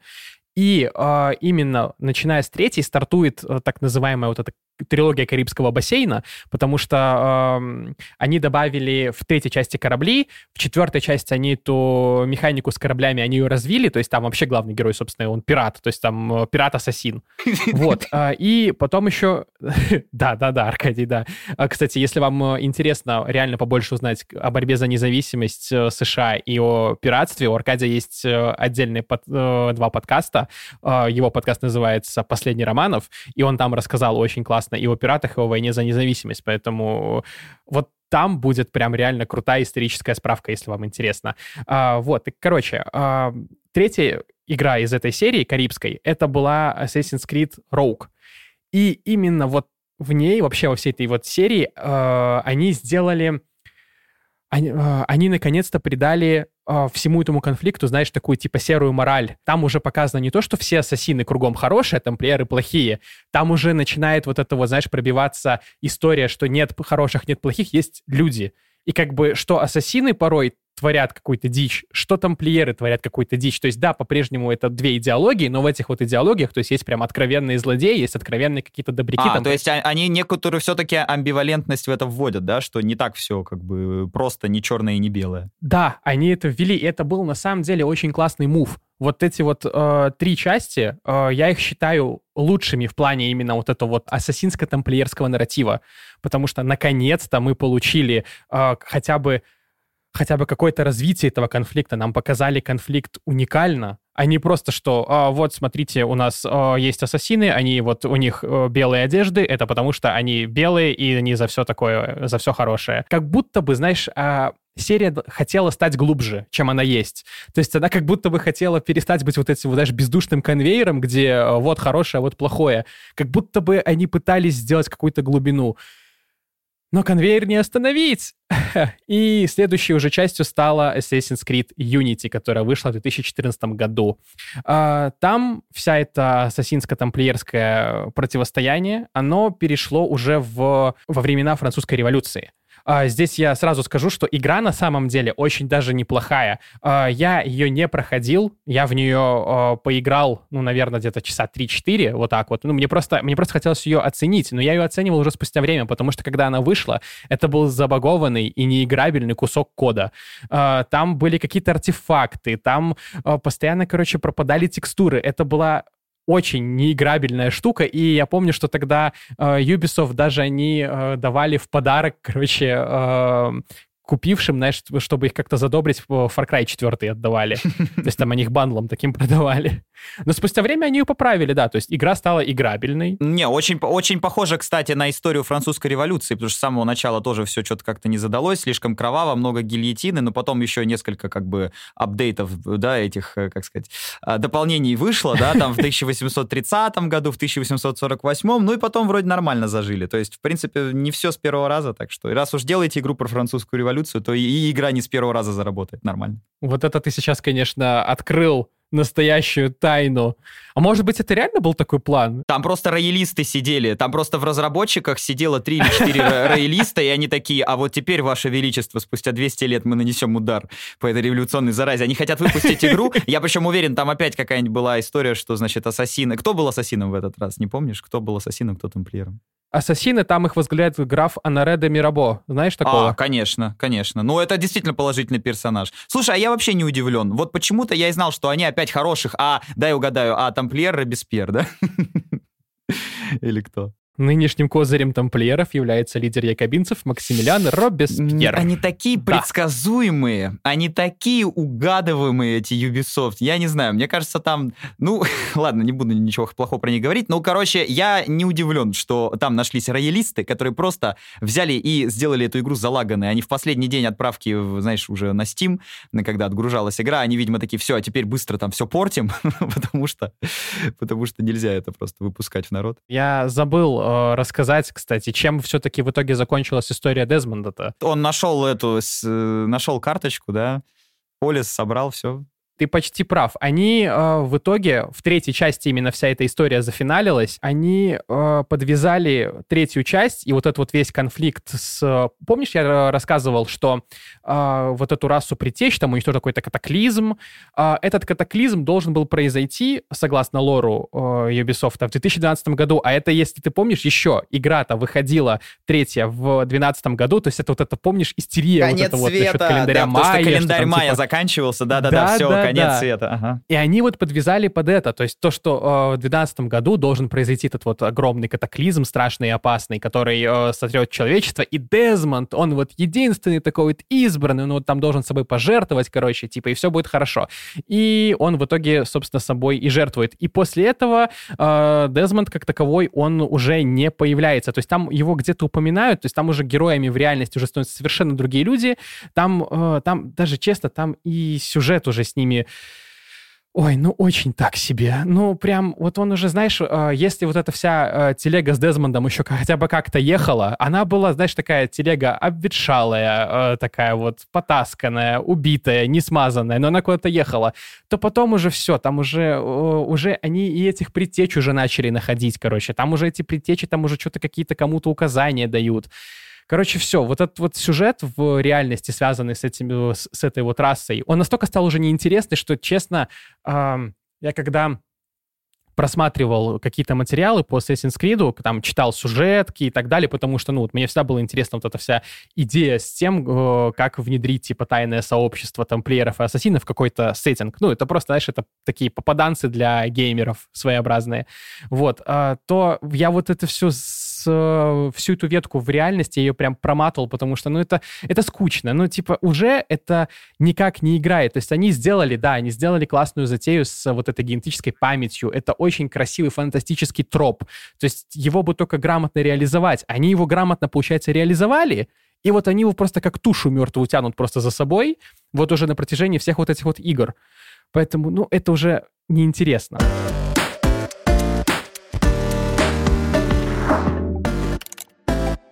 И следующим сеттингом, где э, появились ассасины и тамплиеры, стало, как ты думаешь, что? Правильно, великая э, революция технологическая, которая произошла в Великобритании, то есть вот викторианский Лондон, вот эти вот появления э, заводов, э, вот этих вот всех. Да, угадаю, ассасины-чертисты и э, тамплиеры э, злые британские лорды. А, я тебе честно скажу, Катя, я не помню, потому что а, я... Я эту часть запомнил по обзорам, и я тебе скажу, я даже обзор выключил ровно на моменте, где главные герои, короче, там в обзоре была вставка, где они скачут, типа, там, карета, запряженная лошадьми, они скачут по улице, и лошади врезаются в столбы, как машины в GTA. То есть там такая прям была, знаешь, такая физика трушная. Ты едешь просто как в GTA на коне. Это, ну, короче, я посмотрел, думаю, ну все, там уже появились у них классные, э, там, типа, знаешь, крюки-кошки, всякая вот такая вот штука, то есть уже какая-то технологическая мишура, им нужно было как-то разнообразить геймплей, уже приевшийся, и они его решили разнообразить, ну, вот таким вот образом, но Честно, уже все устали тогда от этой франшизы. Это, знаешь, даже сейчас, вот подойди к кому-нибудь и скажи, что ты знаешь про Assassin's Creed, это, а, это та самая бесконечная серия. И вот она стала бесконечной еще, наверное, после Black Flag, после пиратской э, именно части. Но и дальше она все по-прежнему выходила, выходила и выходила. И здесь э, вообще, как э, я вот насколько помню, тут в центре были именно уличные банды какие-то. То есть там это как банды Нью-Йорка. То есть там даже, кстати, вот я, а, когда ролик так э, просматривал, один из роликов по этой игре, там прям вот вайбы есть вот это вот банд Нью-Йорка. То есть вот такие вот. Э, Syndicate, э, следующая часть вот это вот про промышленную революцию, она нам показала очень классный Лондон тех лет. Но, честно сказать, все. Серия выдохлась. Серии нужна была просто очень такая, знаешь, масштабная перезагрузка, передышка, чтобы хотя бы игроки выдохнули. И вот здесь это, наверное, один из тех немногих разов, когда студия примерно, э, знаешь, ее какие-то э, мысли угла в студии совпали с э, аудиторией, и они сделали перерыв. Это был 16-й год, это год, в который ассасины не выходили. Э, хотя я тебе скажу, вот они выходили реально довольно-таки часто. То есть там вот в 2009 году вышла, получается, вторая часть, и потом у нас был просто в год по ассасину.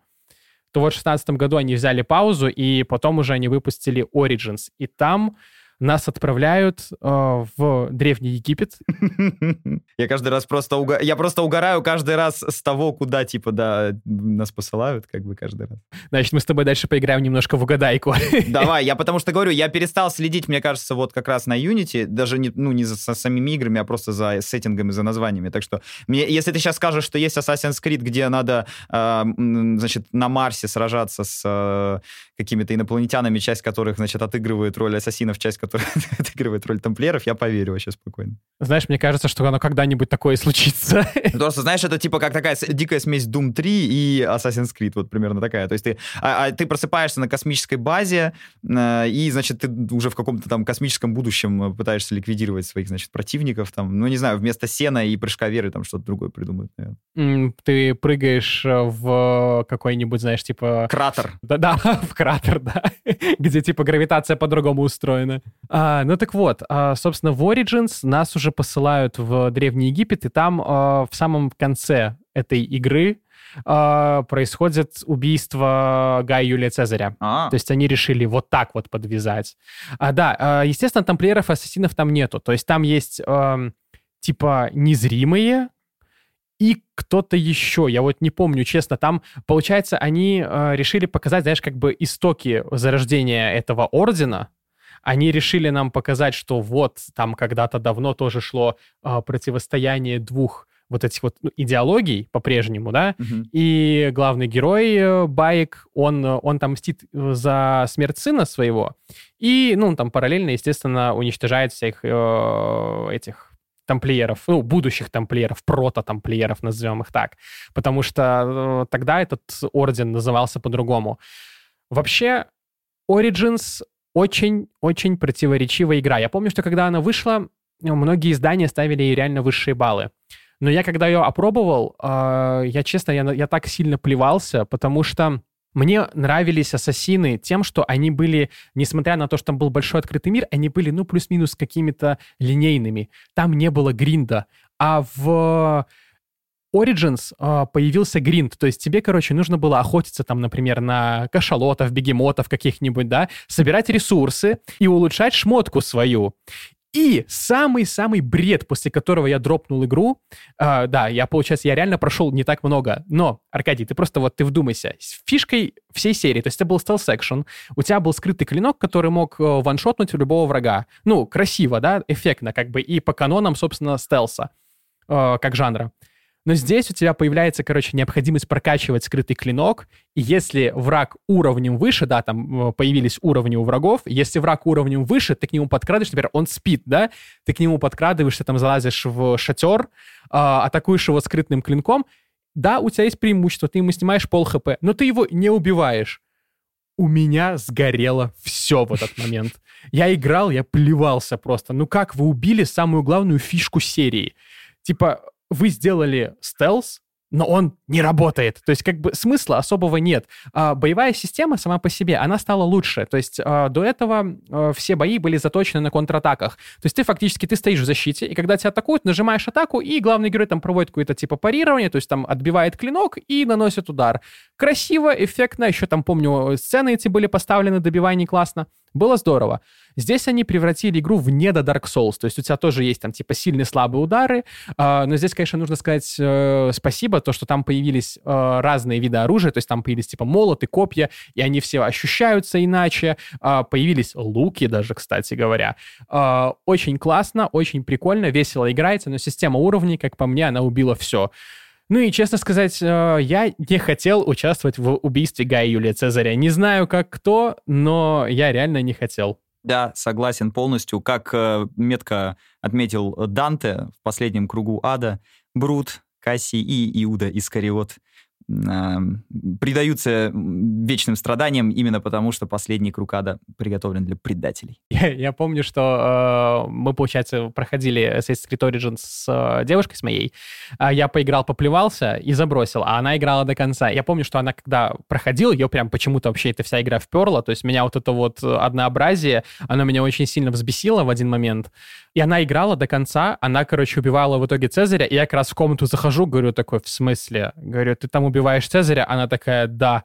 А, ну, я думаю, э, ты помнишь, и вы, может быть, э, слушатели, кто подписаны на наши соцсети, э, мы записывали кружочки, которые стали роликом в итоге для ТикТока и для Инстаграма, где мы рассказывали про Римскую империю, думаем ли мы о Римской империи. И у меня есть майка, это моя реально любимая майка, я ее ни у кого не брал, это моя любимая майка с вот этим вот римским воином. И я захожу в ней и такой говорю, что это? Все. Ну, мне игра это уже не нравится. Типа, в смысле, меня прикалывает э, Римская империя, мне нравится там читать какие-то факты про нее. Э, я считаю, и знаешь, вот если бы была какая-то возможность посетить какой-то, вот, знаешь, определенный отрезок из, э, из истории человечества, я бы отправился именно в Древний Рим, просто посмотреть, потому что интересно. Ну да, типа, девочка с машиной времени. Привет, я твоя внучка. Да, типа, я твоя правнучка. Да, привет, привет. Мальчик с машиной времени. Цезарь, отойди. Не подходи к Сенату. Не поднимайся по ступеням. Да-да-да-да-да, оно было именно так. Вот, и, а, собственно, после Origins стало понятно, что серия реально зашла куда-то не туда. Слушай, я помню, ты мне говорил, по-моему, да, что там есть какая-то часть, где викинги, это кто у нас там, блин, ассасины, а кто тамплеры, я даже уже предполагать боюсь. Там понятно, я, я, я там тебе даже не буду никакую угадайку устраивать. Хотя вообще, на самом деле, наверное, единственная часть, которая э, была, где еще можно было что-то погадать с сеттингом, это Origins, потому что после нее вышла Assassin's Creed Odyssey. И как ты думаешь, Аркадий, ну вдруг, э, какие-то у тебя, может быть, есть догадки, какой это сеттинг, какие-то времена? Это Древняя Греция, и, наверное, типа ну пусть будет троянцы, а тамплиеры, ассасины, греки, или наоборот местами можно поменять. А, там э, конфликт между Спартой и Афинами а, основной. А, все-таки не настолько. Хотя было бы прикольно вот в сеттинге Трои, мне кажется. Это как раз, там как раз можно просто напридумывать было бы много всего остального, не извращая реальные исторические факты в угоду и игровому сеттингу. Не извращая исторические факты? Аркадий, а как тебе враги там э, в духе Минотавров и всех таких? Там они реально появляются. То есть это, это не шутка, они там реально есть. Они там, по-моему, они в каком-то, правда, дополнении появились, но тем не менее они там есть. Прикольно. Не-не, я уже говорю, я уже ничего, ничему не удивляюсь. То есть для меня, как, знаешь, там, десятая часть Фредди Крюгера, там, Фредди Крюгер в космосе, Фредди Крюгер на яхте, там, Фредди Крюгер против Джейсона. Ну, то есть когда уже идеи закончились, как бы, да, просто помещая его в разные какие-то локации сумасшедшие. В реальности главные герои искали посох Гермеса, и они поэтому полезли так далеко в эту генетическую память, э, и они в итоге его, собственно, и нашли. И они там нашли вообще персонажа как раз-таки с тех времен, который остался в живых благодаря этому посоху, потому что этот посох, э, он там жизнь, короче, как-то продлевал. Ну, в общем, на самом деле, э, что в прошлом, что в настоящем, в Assassin's Creed уже реально просто история пошла уже куда-то не туда. За этим фантастическим сюжетом уже стало следить вообще неинтересно. И плюс вот это вот РПГ, вот эта составляющая, типа прокачки какой-то, гринд. Э, появились, кстати говоря, даже диалоги, но диалоги сделаны по схеме, как ее называют, Рубин, когда у тебя есть два варианта ответа, а они приводят к одному исходу. Ну, типа, come on. У тебя есть выбор, но в конечном счете он ни на что не влияет, да? Да-да-да-да-да. У тебя, у тебя есть два стула, которые на самом деле кресло одно. Да, на, на обоих пики точеные, да-да-да. Дело в том, что в Древней Греции вообще, на самом деле, было очень много как раз всевозможных полумистических сект, которые э, хоть как-то с ассасинами-то коррелируются. То есть вот ты упомянул Гермеса, действительно была, была секта Гермеса, значит, э, Трисмегиста, чуть позже в Риме культ Митры. Если мы говорим про Древнюю Грецию, Древнюю Грецию, да, пифагорейцы — Пифагоровы штаны во все стороны равны. Вы думаете, что Пифагор там это какой-то такой веселый учитель по геометрии? Нет, нет, это был, ну, такой полусумасшедший, полубезумный мистик, э, который, например, верил, что в бабах заключена человеческая душа, и что лучше умереть, чем съесть или наступить на боб. И когда он вышел на бобовое поле, а за ним гнались его убийцы, он погиб именно потому, что отказался топтать бобы. Вот есть такая легенда. Да, то есть когда вы там учились у Пифагора, там надо было, значит, два года молчать, два года смотреть смотреть на учителя только видя его тень, и потом он начинал вас... Ну, то есть там вот, вот такая примерно история, половина из этого, конечно, красивые байки, но суть в том, что даже математика, геометрия, да, какие-то такие точные вроде бы казалось науки, которые мы сегодня исключительно с рациональным началом ассоциируем, а в Древней Греции были частью каких-то полумистических сект или даже мистерий. Кстати, про некоторые из древнегреческих мистерий мы так ничего никогда не узнаем, потому что они настолько были секретные, что мы правда не знаем, что на них происходило. Вот, то есть э, это осталось все в каком-то устном предании и исчезло. Они были посвящены там различным богам или богиням, так что там на самом деле, в отличие от какой-нибудь там а, американской революции, французской революции или викторианской эпохи, там действительно есть что почерпнуть, потому что вот таких э, неких э, конспироструктур и мистических сект было значительно больше, чем, чем даже в Средневековье на самом деле. Интересно, вот этого я, кстати говоря, даже не знал, точнее, я не представлял, что даже в этом времени есть какая-то историческая подоплека у вот этого вот всего ассасинского, всей вот этого Ну, вот я тебе так скажу, истории. из того, что ты сейчас перечислил за последние, вот, за последние игры Assassin's Creed, это наилучшее, наилучшим образом подходит. То есть вот ви викинги, американская революция, что там еще, да, это все смешно. Но вот да, в Древней Греции там можно было бы что-то такое придумать. Плюс все-таки, да, э, это тоже немножко связано с Ближним Востоком, ну, как бы с Средиземноморским, скажем так, регионом потому что все-таки в Средиземноморском регионе происходит действие самой первой части, да, и второй тоже. Так что это, угу. это хотя бы как-то культурно еще к этому имеет отношение. Ну, а следующая часть э, уже была как раз-таки Assassin's Creed Valhalla, и вот, собственно, там и появились вот эти вот викинги-ассасины. Да, и главный герой, он как раз-таки викинг, э, Эйвор, то есть там даже можно было пол выбирать. Э, и вот он э, отправляется в Британию, ее завоевывать, то есть там есть какое-то и развитие поселения у тебя, и ты там, собственно, сражаешься с местными королями, вот. И там есть вот этот вот орден древних, вот эти вот самые прото-тамплиеры, вот. И появляется также персонаж, э, который является ассасином. И он дает главному герою скрытый клинок. И ты же помнишь, что у ассасинов они же носили этот скрытый клинок на запястье, получается, ну, как бы со внутренней стороны.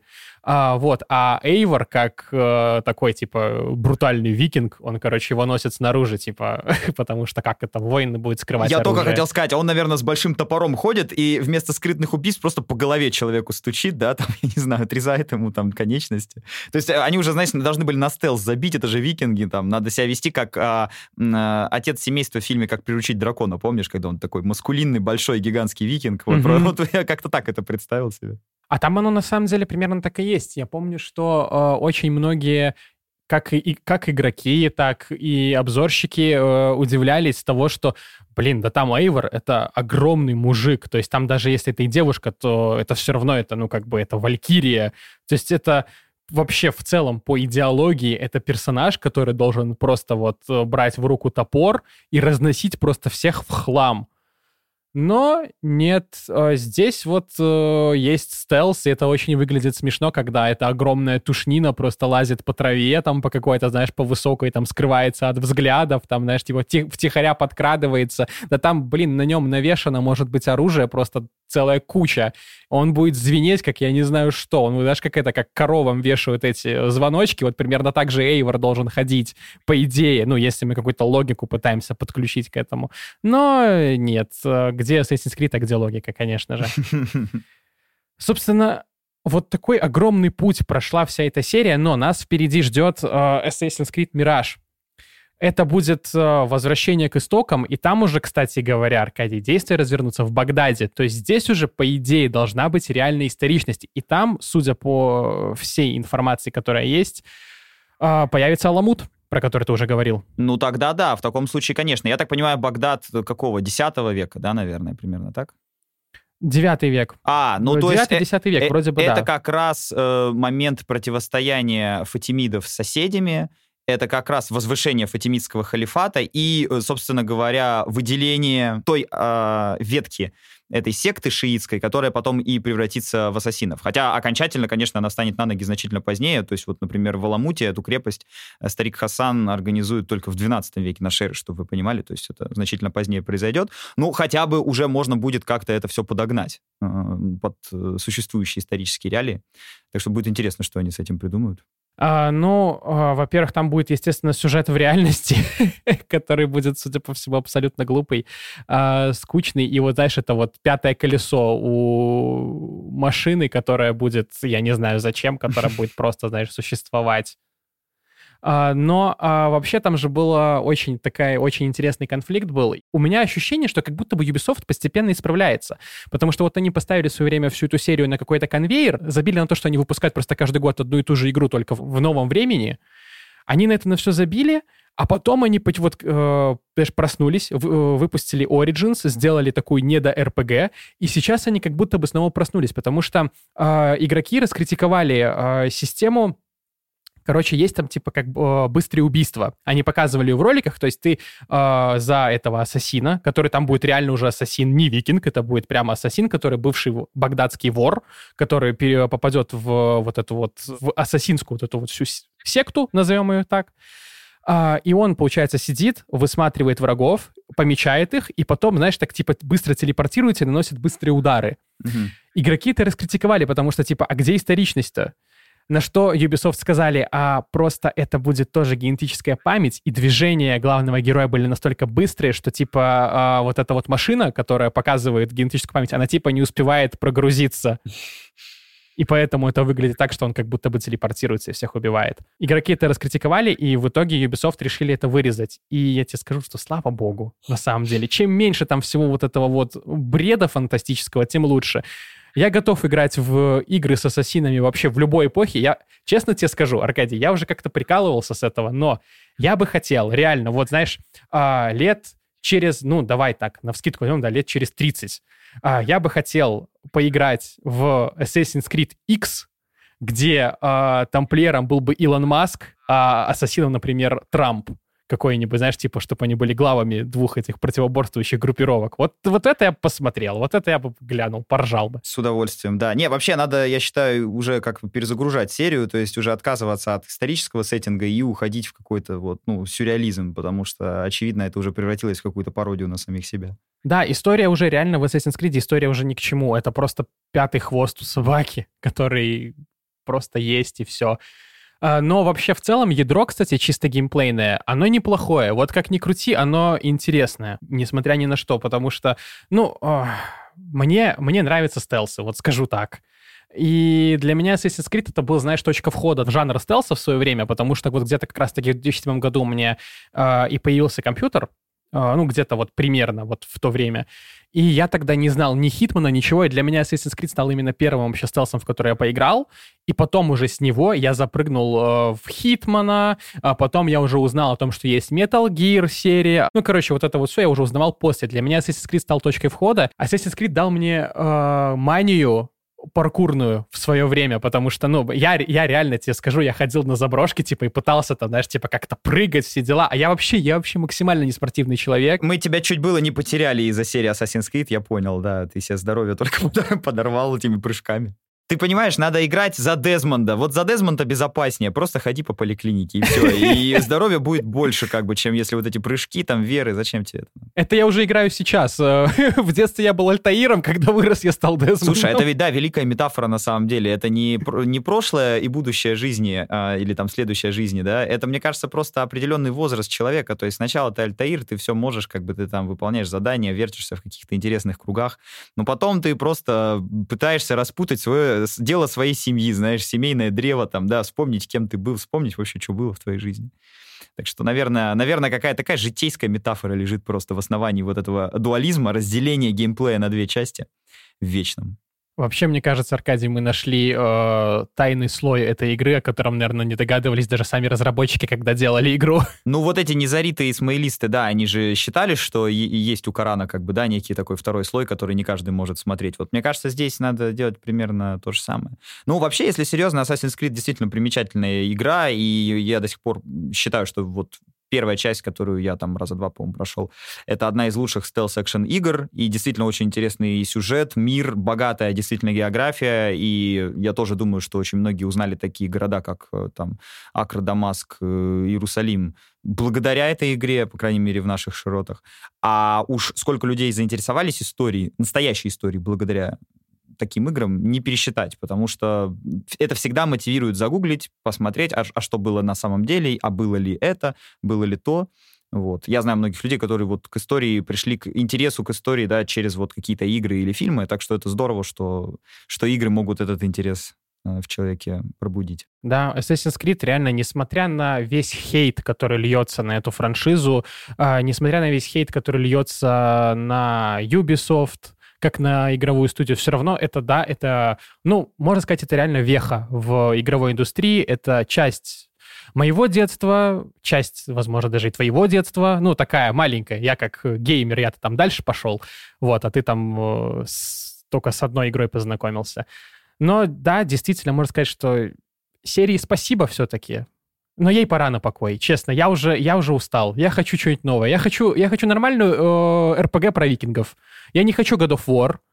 Я хочу нормальную RPG про викингов. Вот, чтобы вот Ubisoft взяли и такие, типа, давайте замутим. Без всяких там этих э, тайных обществ и так далее. Дайте нам нормальный конфликт вменяемый, и давайте на это посмотрим. Это будет веселее. Да будет так.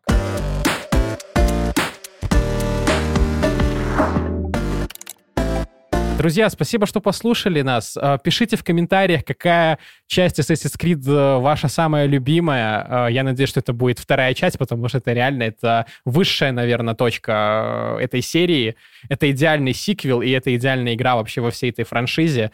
Вот, напоминаю вам про то, что у нас есть summary про крестовые походы, которое сделал Аркадий. Оно очень интересное, оно вам э, как раз в преддверии выхода э, Assassin's Creed Mirage, оно вам э, раскроет, скажем так, больше про первую часть и вообще про то, как э, обстояли дела вот в то далекое-далекое время, когда люди ходили в Иерусалим э, такое военное паломничество, назовем это так. Да, и обязательно в этом, в, на этом курсе обратите внимание на то, в чем состояли реальные интересы таких группировок, как тамплиеры, ассасины, византийцы, арабы. И вы поймете, что история гораздо сложнее, глубже и интереснее, чем она подчас предстает в фильмах, играх, где всегда надо сделать кого-то злодеем, кого-то героем. В истории таких стопроцентных злодеев или стопроцентных героев обычно не бывает. Да, и я, кстати говоря, приценю это summary, потому что, ну, мне реально, вот ты рассказал, мне стало прям очень интересно.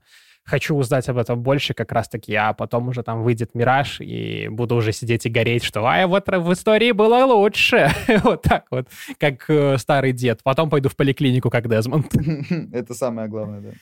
Напоминаю про то, что у меня есть промокод для вас, катка30, который вам даст целый месяц доступа бесплатного к нашей платформе. Вы сможете приценить это Summary Аркадия и много других Summary на самые разные темы. Там есть э, история, психология и такие бытовые классные штуки, там типа планирование семейного бюджета или выбора вина. Э, такое, что пригодится каждому. Э, спасибо, что послушали нас. Ставьте нам 5 звезд на Apple подкастах. А, ставьте лайку, балалайку на Яндекс Музыке, ставьте лайки, балалайки на Ютубе под э, этим подкастом. И до новых встреч, друзья. Всем пока. Всем пока.